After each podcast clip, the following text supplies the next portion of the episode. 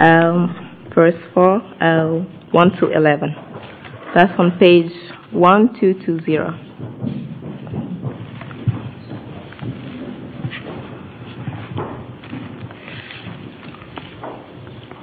Therefore, since Christ suffered in his body, arm yourself also with the same attitude. Because he who has suffered in his body is done with sin. As a result, he does not live the rest of his earthly life for evil human desires, but rather for the will of God. For you have spent enough time in the past doing what pagans choose to do, living in debauchery, lust, drunkenness, orgies, carousing, and the detestable idol- idolatry.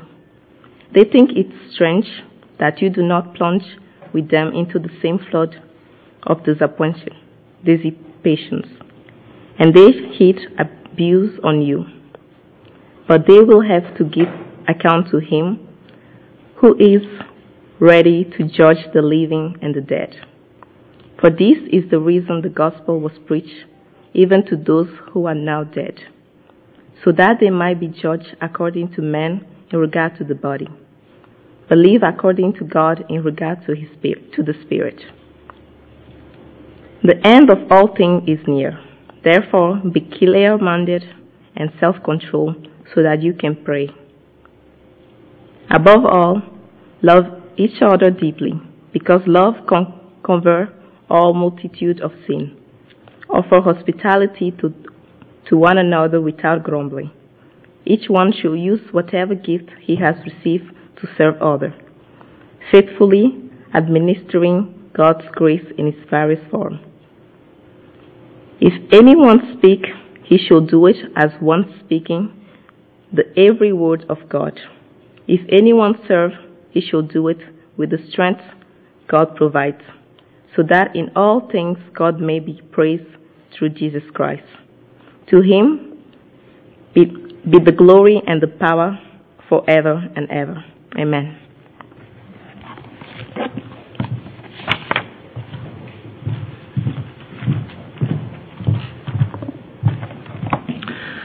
Thank you, Arvida.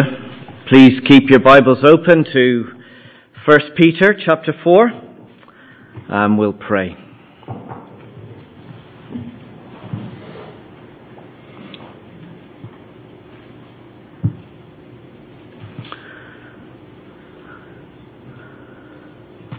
Father, we ask that these words that I speak would be as the very words of God, words of truth about you, about how we should live in this world. We pray that these words would change us, that they would transform us, and show us how to live as we should. Father, we pray this so that in all things God may be praised through Jesus Christ. For it's to him be the glory and the power forever and ever. Amen.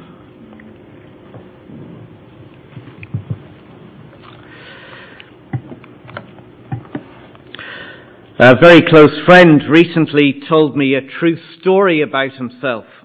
He was about 16 at the time and they were away on a school geography trip. When it came to their bedtime, he got into his sleeping bag and with his torch began to read his Bible. For fear of being seen by his mates, he pulled the bag up over the top of him and snuggled away way down. Someone heard some rustling of pages and shouted over, What are you doing? To which there was a muffled reply, I'm eating sweets. The conversation continued. Give us one. I can't, it's my last one. Sometimes it's easier to tell lies than to tell the truth. Now, if you're a Christian, you will identify with that. It's easier to conform to the world than to live for Christ. You see, if we do speak out for Christian truth, if we stand up for Christian values, you will struggle. You will get hit. So to avoid any kind of grief or hardship, well, we behave like everyone else.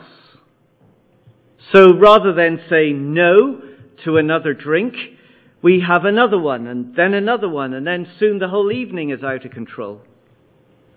Instead of explaining our views on marriage or abortion, we politely excuse ourselves from the conversation before we're even asked.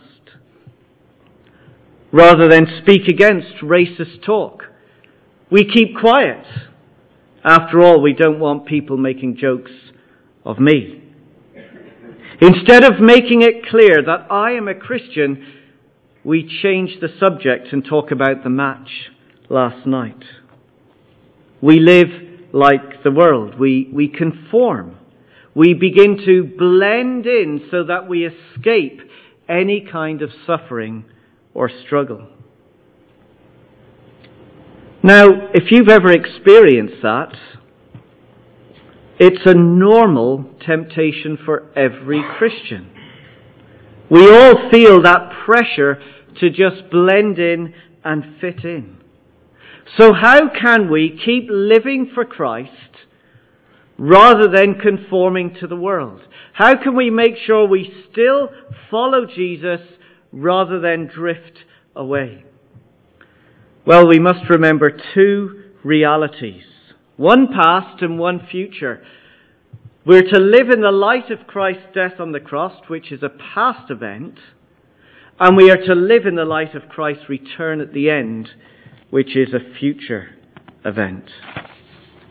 So first, here's the encouragement to live for Christ instead of conforming to the world. First, we live in the light of Christ's death on the cross. Looking back to the cross shapes and affects how I live my life today. First, we are done with sin. Look at verse 1, chapter 4. Therefore, since Christ suffered in his body, arm yourselves also with the same attitude, because he who has suffered in the body is done with sin. The suffering of Christ takes us back to the cross of Christ. And what happened when Christ died? Well, have a look back to chapter 3, verse 18. We're told very clearly, chapter 3, verse 18, that when Christ suffered, when Christ died, he died for sins once for all, the righteous for the unrighteous, to bring you to God. When Christ died, it was a death for us. In other words, he exchanged places with us. He took on himself all our unrighteousness. That's all the things I've ever said, thought, and done that are wrong. Christ took it all on himself and suffered the punishment that we deserve. He suffered hell for you and for me. So when Christ suffered on the cross, he dealt with our sin. Look at verse 18. Once for all. It's dealt with, it's finished, it's done. Chapter 4, verse 1. Therefore, in the light of what Christ has done, since Christ suffered in his body, arm yourselves also with the same attitude. In other words, we now are to think about our sin in the same way that Christ has treated our sin. That's important that we make that connection. We are to think about our sin in the same way that Christ has treated our sin. So if Christ has dealt with my sin, I am to consider that my sin has been dealt with. If Christ is judged for my sin, I am to consider that my sin is no longer held against me. If Christ has forgiven my sin, I am to consider myself and live as a forgiven child of God. Why? Look at the rest of verse 1. Because he who has suffered in his body is done with sin. Through faith, through my trust, I am united to Christ. So the work that Jesus did on the cross is now applied to me in my life. So if Christ has suffered and dealt with my sin, then I too am done with sin. I'm no longer living the rest of my life trying to deal with it because it has been dealt with in the past once and for all. And that means our life now has been changed. It changes everything, verse 2. As a result, as a result of Christ's death on the cross, we do not live the rest of this earthly life for evil human desires, but rather for the will of God. Which takes us to the fact that not only is our son sin done with, but our past has been put behind. We no longer have to go back. We've a new way to live. Look at verse 3. For you have spent enough time in the past doing what pagans choose to do, living the way people who are not yet Christians do, living in debauchery. That is, living without any moral boundary in place, doing what you like, when you like, with who you like. So just think about the culture of sleeping with multiple partners. It's living without any moral boundaries. Or, as he goes on, lust, which is being driven by your own desires. So you want something, you buy it. You get fed up with what you have, you change it. Drunkenness. Drinking without restraint. One is never enough. Orgies, which is wild living, indulging in a cocktail of sex and drugs, whatever it takes and doing whatever you like to experience that ultimate high. Carousing, which is another word for drinking parties, drinking copious amounts at the Christmas party or the nightclub or wherever you might hang out detestable idolatry, replacing God with other things and with other people. So making sport or your work or your family or your girlfriend or boyfriend more important to you than God. Now I think that verse 3 is a fairly accurate picture of how people live. And without pointing fingers, I think we can all see ourselves in there. Because each one of us have pushed the moral boundaries.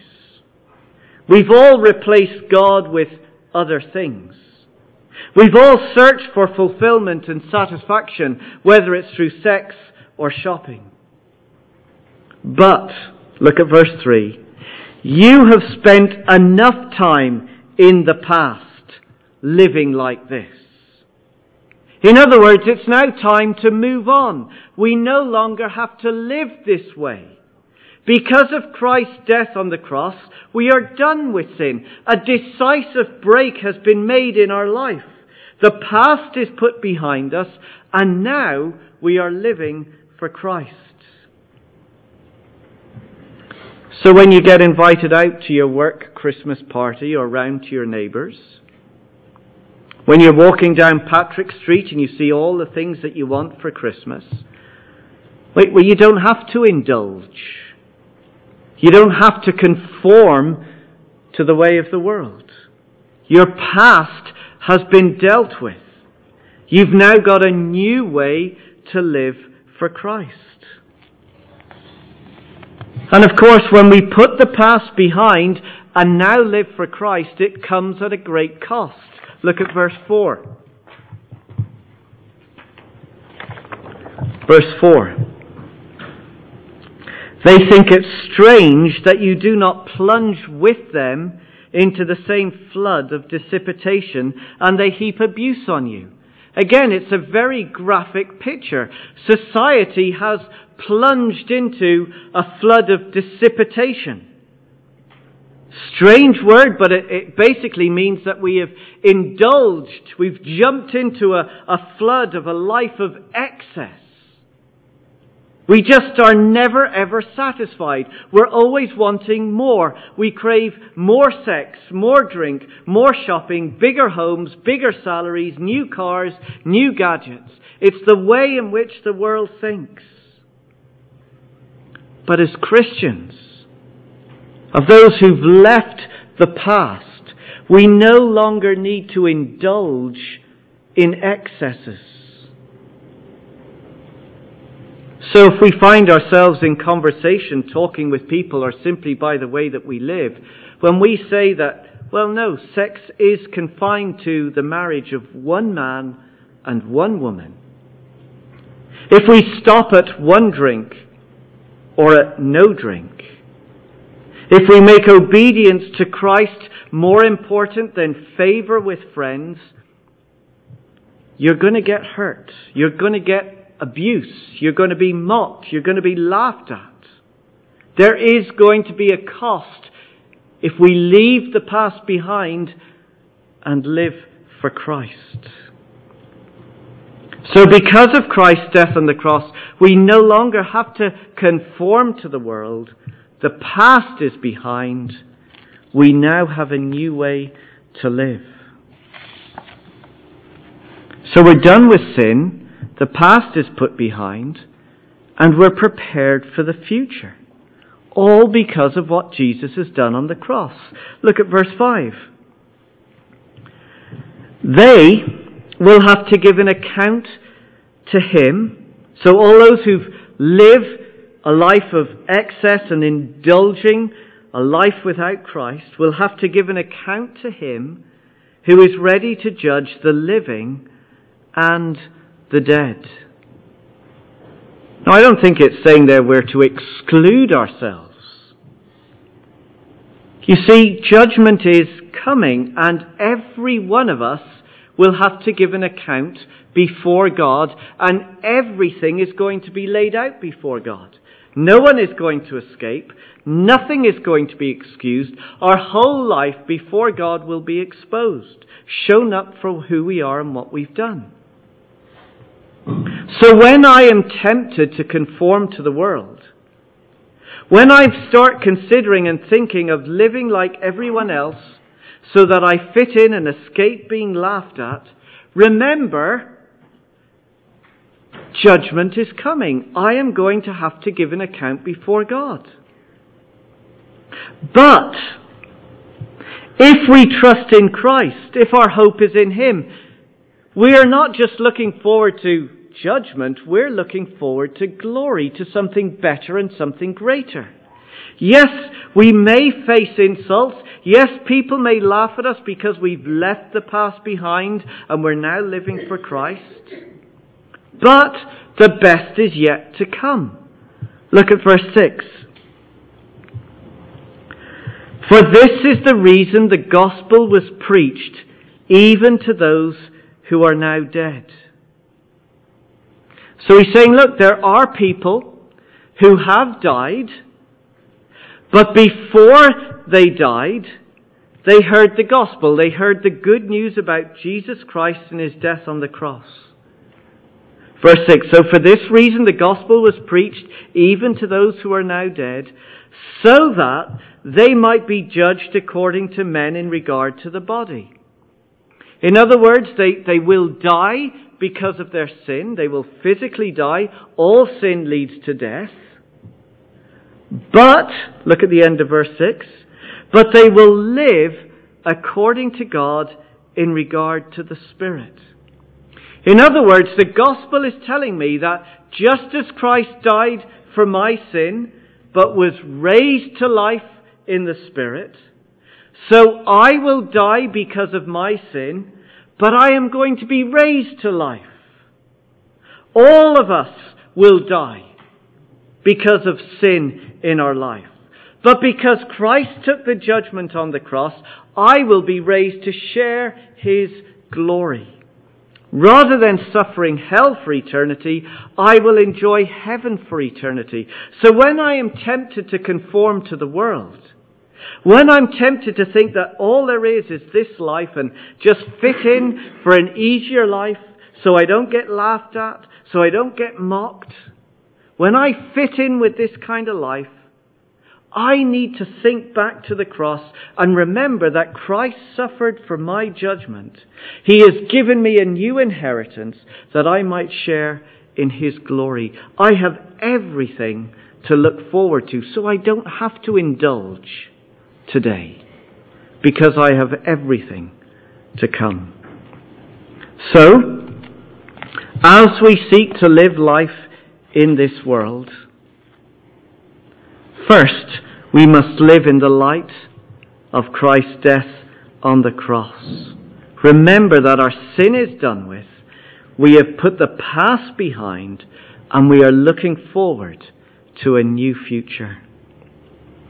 But there's a second way in which we are to live. And that is to live in the light of Christ's return at the end, which is a future event. Look at verse 7.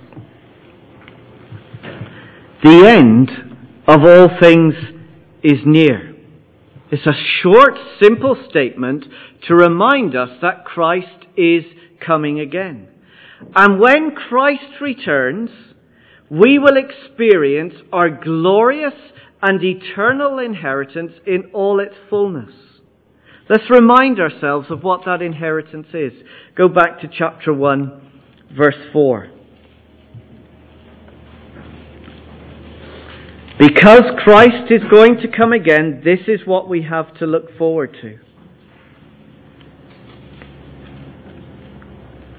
We have an inheritance, verse 4, that can never perish, spoil, or fade, which is kept in heaven for you. Down at verse 9. Because of this, we are receiving the goal of our faith, the salvation of our souls. So we can look forward to Christ coming, and when He comes, we will receive the goal of our faith, the salvation of our souls. We will enter a world untouched by the pain and heartache of death. We will experience a world unspoiled by the selfish, evil actions of people. We will enjoy a world that is unfading through the course of time and seasons. So as we look forward to Christ's coming again, it will shape how I live today. In particular, it shapes how I serve and support my church family as we seek to live for Christ. For Christ has put us into a church family as people who are going to help us through this life. So, three things that the way Christ's return will shape us. First, we pray for the church family. Look at verse 7. The end of all things is near. Christ is coming again.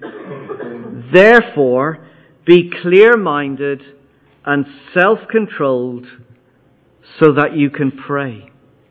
So instead of thinking that suffering as a Christian in this world is never ever going to end, and that there's no, no hope beyond this life, he says we are to wait patiently to look for Christ's return, and as we wait for his return, we're to pray. We're to pray for each other so that we will keep on living for Christ and not conform to this world. Through our prayers for each other, our prayers for the church family, we keep each other strong until Christ returns. So how am I going to make sure that I reach eternity and that I reach that goal? It's going to be through the prayers of each other. So I'm going to ask you, will you pray for me? Will you pray for me that I will remember the promise that Christ is coming again? That my struggles are not going to last forever, that I have an inheritance that can never perish, spoil, or fade. Will you pray for me that I will keep living for Christ and not conform to the world? You see, I do need you to pray for me. And we all need to pray for each other that we will keep faithful and keep going to the end. That's why God has placed you into this church family, so that you can have the support and the prayers of others as we wait for Christ. So pray for each other. Second, love each other. Verse 8. Above all, love each other deeply because love covers over a multitude of sins. Listen, we all get enough hassle and grief from being a Christian in the world. We know it's tough out there. So let's not be down on each other in the church family. We get enough headaches from people, so why should we come to the gathering of God's people and get more upset? Verse 8 tells us we're to love one another, not remind each other of past failures. It's not saying that we should ignore sin, but where sin has been confronted and confessed, we move on. Because, verse 8, love covers over a multitude of sins. So you imagine what this would be like. You've had a really hard week. Your friends have given you a rough time because you're a Christian. You feel pushed out and a bit isolated. And then you arrive into your church gathering, your meeting with your church family, and somebody reminds you of something you did and criticizes you over some small thing. And you go, I thought I was here for support. Well, we are here for support not to remind each other of past failure. And one of the ways to love and support each other is, look at verse 9, offer hospitality to one another without grumbling. That was a real and practical help when Peter wrote this letter, because as he wrote, there were many Christians who were literally being shut out of their homes. Because they had taken a stand for Christ in society, they no longer had a home. They didn't have belongings. Chapter 1 verse 1 tells us they had been scattered. They had been sent away. So other Christians had to give them a bed and welcome them in and give them some food and somewhere to stay. And that's the kind of support and encouragement we're to give to each other. I remember my parents offering that kind of hospitality to young Christians who were not welcome in their own homes. For some, our home became like a refuge. It was a place you could just turn up, be encouraged, be prayed for. Yes, it was costly. It took time, money, and energy. And as a little kid wandering around the house, I used to give off, why do we have to have all these people coming all the time? Well, simply because Christ is coming, because He has an eternal inheritance ready for us, that means we can give everything in this life now towards other people. We can open up our homes and make it a refuge. We can welcome people in because we have an eternal home and Christ is coming again. So as we seek to live life in this world, which is tough and hard, let's not be down on each other but love each other deeply, support each other, invite each other into your homes to encourage one another. So we are to pray for each other, love each other, and we are to give grace to each other. The church family is an incredible place of encouragement and support when we live in a world that is hostile towards us. Look at verse 10. Each one should use whatever gift they have received to serve others. So that's an encouragement, isn't it? We all have a gift or gifts from God, talents and abilities given to us by God. And how do we use those gifts? Look at the rest of verse 10. We faithfully administer God's grace in its various forms. You see, it's God's grace that's going to sustain us and keep us until Christ returns. Have a look over at chapter 5, verse 10. Chapter 5, verse 10. And the God of all grace, who called you to his eternal glory in Christ, so God in His grace has given us a future to look forward to. After you have suffered a little while, so as we seek to live for Christ in this world, we will suffer. He will himself restore you and make you strong, firm, and steadfast. God's grace is what's going to keep us until the end.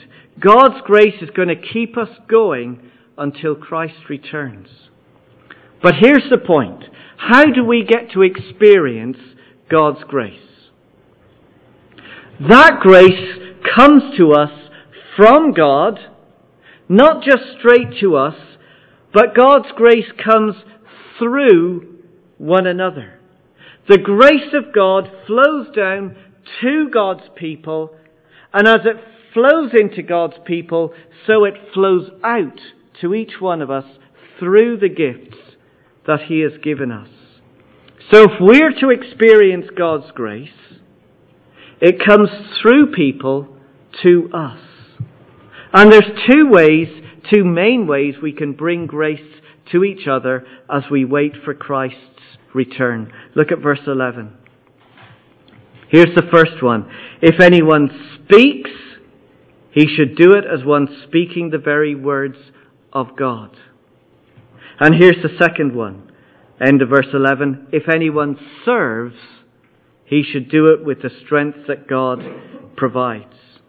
So two major gifts that we all have in some way or another. We can speak to people and we can serve people. And by speaking and by serving, we bring God's grace into each other's life. So let me show you how, what this looks like. Imagine you're struggling, maybe you are struggling to keep going. Your family don't understand you. Your friends don't always include you. You've taken a stand to follow Christ, to love Him, to walk with Him, but you're suffering for it. It's really, really tough to be a Christian where you are.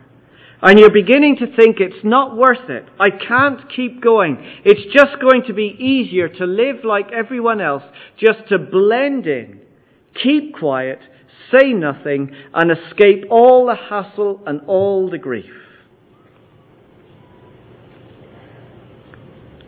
And then God's grace is poured out into your life.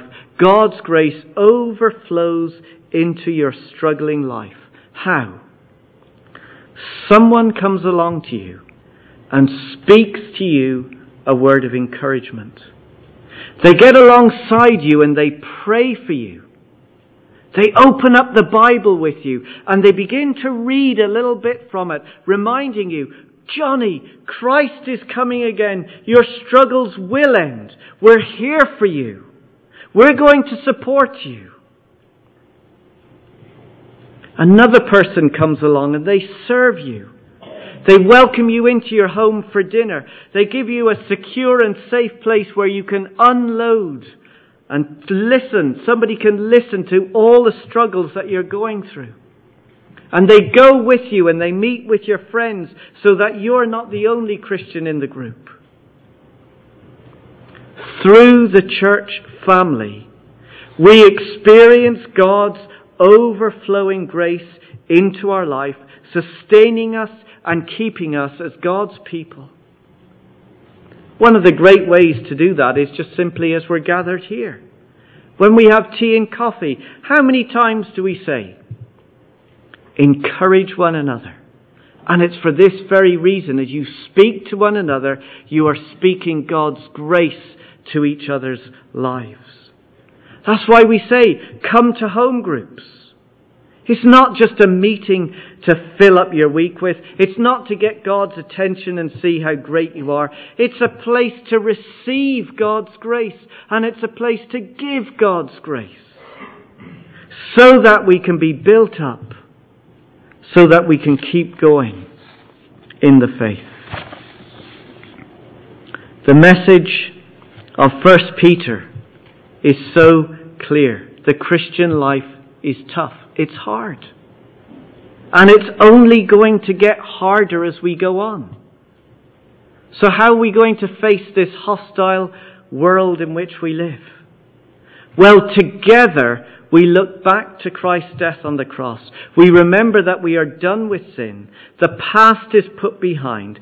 We are to consider our sin treated, dealt with, done away with, and looking forward to what Christ has prepared for us. So we look back to his death. We look forward to his return at the end, praying for each other, loving each other, and pouring God's grace as we speak and as we serve. And as we do this, we will continue to live for Christ and we won't conform to the world. God has placed you here with your gifts so that we can support one another. May God give us the help that we can do it. Let's pray.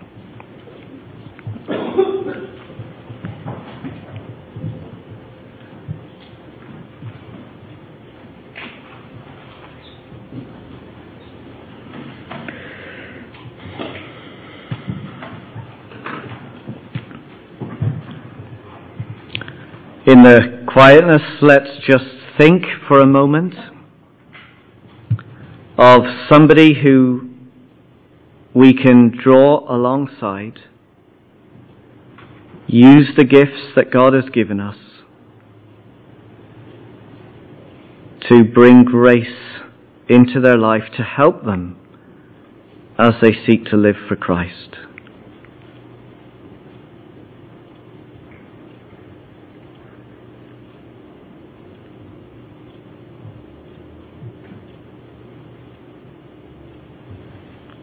Father, thank you that Christ died for our sin, has dealt with our past, and given us a new way to live. Thank you that you have given to us wonderful gifts, and we pray that through us we would use those gifts to build one another up, serve each other, and speak your truth. Father, help us to do that well so that we keep living for Christ and that we do not conform to the world. We pray this in Jesus' name. Amen.